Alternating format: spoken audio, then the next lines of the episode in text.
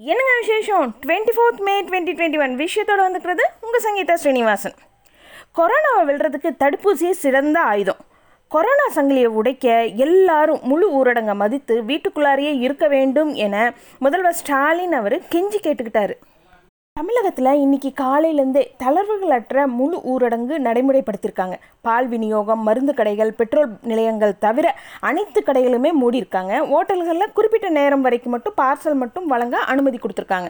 மேலும் போலீஸார் இப்போது நடவடிக்கைகளை கடுமையாக்கியிருக்காங்க. தடைகளை மீறி வெளியே வர்றவங்களோட வாகனங்களை பறிமுதல் செய்ய உத்தரவு போட்டிருக்காங்க. இந்த வாகனங்களை முழு ஊரடங்கு முடிஞ்சதுக்கப்புறம் நீதிமன்றம் மூலமே திரும்ப பெற முடியும்னு சொல்லிட்டு போலீஸார் தெரிவிச்சிருக்காங்க.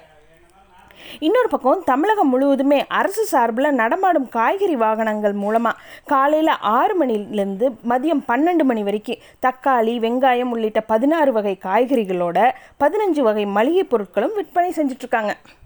இன்னொரு பக்கம் இந்த ஊரடங்கு அமலில் இருந்தாலும் ரேஷன் கடைகள் காலையில் எட்டு மணியிலிருந்து பகல் பன்னெண்டு மணி வரைக்கும் திறந்திருக்கும்னு சொல்லிட்டு தமிழக அரசு அறிவிப்பு கொடுத்துருக்காங்க.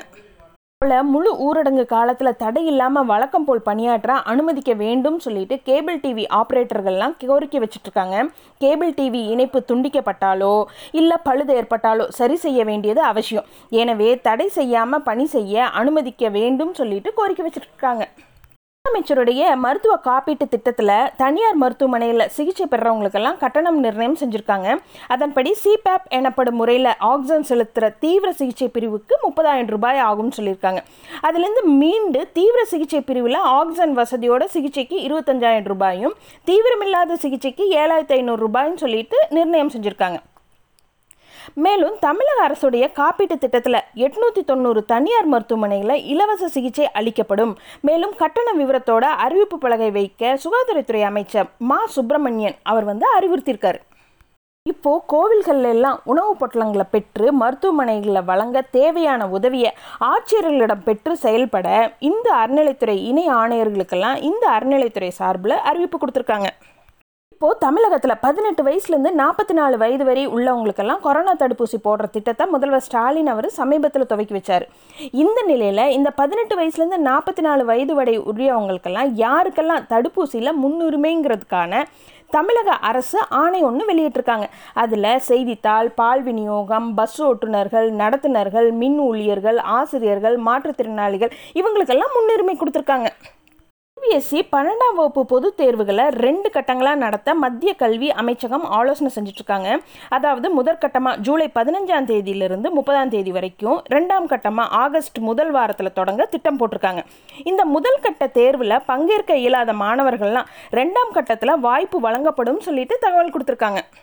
இதே போல் அண்ணா பல்கலைக்கழகத்தில் முதுகலை இளங்கலை பொறியியல் பட்டப்படிப்புக்காக ஜூன் பதினாலாம் தேதியிலிருந்து ஆன்லைனில் தேர்வுகள் நடத்தப்படும் சொல்லிட்டு உயர்கல்வித்துறை அமைச்சர் பொன்முடி அவர் அறிவிப்பு கொடுத்துருக்காரு. அது மட்டும் இல்லாமல் நீட் தேர்வு கூடாதுங்கிறது குறித்து முதல்வரோட கலந்து பேசி நடவடிக்கை எடுக்கப்படும் சொல்லி சொல்லியிருக்காரு. கேரளாவில் இன்னைக்கு கேரள சட்டசபை கூடிச்சு. அதில் புதுசாக வெற்றி பெற்ற எல்லா தொகுதிகளோட உறுப்பினர்களும் தற்காலிக பேரவைத் தலைவர்கிட்ட பதவி பிரமாணம் செஞ்சுக்கிட்டாங்க.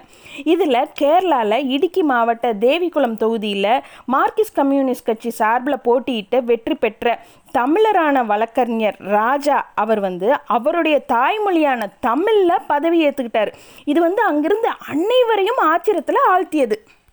சமுத்திர சேது ரெண்டு திட்டத்துக்கு கீழே இந்திய போர்க்கப்பல்கள் எல்லாம் வெளிநாட்டிலிருந்து கொரோனா நிவாரண மருந்து பொருட்களை இந்தியாவுக்கு கொண்டு வந்து சேர்த்துட்ருக்காங்க. அதே மாதிரி பல தடைகளை கடந்து பல மாநிலங்களுக்கும் இந்திய ரயில்வே தொடர்ந்து திரவ மருத்துவ ஆக்சிஜனை விநியோகிச்சுட்டு வராங்க.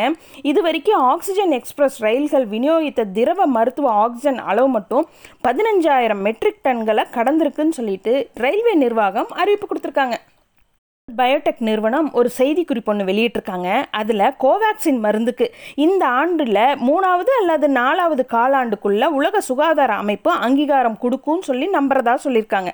அது மட்டும் இல்லாமல் அவங்ககிட்ட இருந்து ஆயிரத்தி ஐநூறு கோடி ரூபாய்க்கு மருந்து வாங்க மத்திய அரசு ஆர்டர் கொடுத்துருக்கிறதாவும் இப்போ அவங்க தயாரிக்கிற தடுப்பூசியில் எழுபது சதவீதம் மத்திய அரசுக்கும் இருபது சதவீதம் மாநில அரசுகளுக்கும் பத்து சதவீதம் தனியாருக்கும் வழங்குறதா சொல்லியிருக்காங்க.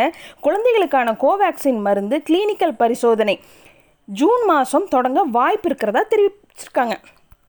இன்னொரு பக்கம் இப்போ உலக அளவில் ஃபைசர் பயோடெக் தடுப்பு மருந்துக்கு அடுத்ததாக மாடர்னா தடுப்பு மருந்து தான் அதிக புகழ் பெற்றுட்டு வர்றது குறிப்பிடத்தக்கது. இந்த நிலையில் மாடர்னா சிஇஓ இது குறித்து ஒரு முக்கிய அறிவிப்பை வெளியிட்டிருக்கார். அதில் அவர் சொல்கிறாரு மாடர்னா தடுப்பு மருந்து தொண்ணூற்றி நாலு சதவீதம் பலன் அளித்தாலும் முதல் டோஸ் தடுப்பூசி செலுத்தினதுக்கப்புறம் பூஸ்டர் டோஸை அளித்தாதான் தடுப்பு மருந்தோட வீரியம் நுரையீரலுக்குள்ளே நன்றாக செயல்படுங்கிறார். இந்த இரண்டு டோஸ் தடுப்பு மருந்துக்கு அடுத்ததாக இளைஞர்கள் எல்லாம் மூன்றாம் டோஸ் பூஸ்டர் தடுப்பூசி செலுத்த வேண்டியது அவசியங்கிறாரு. இதனால அவங்களுடைய நோய் எதிர்ப்பு சக்தி அதிகமாகும். வீரியமிக்க வைரஸ் தாக்கினாலும் அதை எதிர்க்கும்னு சொல்லிட்டு அவர் சொல்லியிருக்காரு. ஒரு சின்ன இன்ட்ரெஸ்டிங் நியூஸுங்க அதாவது மதுரையில் திருமணத்துக்காக ஒரு விமானத்தை புக் செஞ்சு உறவினர்கள் நண்பர்கள் சூழ வானில் பறந்தவாறு திருமணம் நடந்திருக்குங்க. கொரோனா பரவல் சூழலில் இந்த திருமண நிகழ்வு பேசு பொருளாக ஒப்பாயிருக்கு. இந்த விவகாரம் தொடர்பாக மத்திய விமான போக்குவரத்துறை இயக்குநரகம் விசாரணைக்கு உத்தரவு போட்டிருக்காங்க. அது மட்டும் இல்லாமல் புகார் அளிக்கவும் பரிந்துரைத்திருக்காங்க. இந்த திருமணம் நடந்த விமானத்தில் ஊழியர்கள் அனைவரும் தற்காலிகமாக இடைநீக்கம் செஞ்சுருக்காங்க.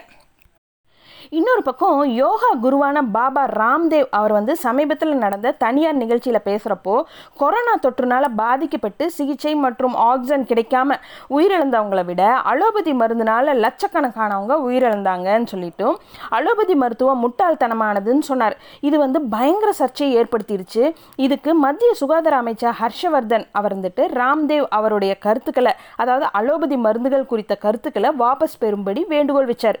இதையடுத்து ராம்தேவ் அவர் எழுதின கடிதத்தில் அலோபதி குறித்து எனது முந்தைய அறிவிக்கையிலிருந்து பின்வாங்குகிறேன். ஒரு வாட்ஸ்அப் செய்தியை உரையை மட்டும் மேற்கோள் காட்டினேன்.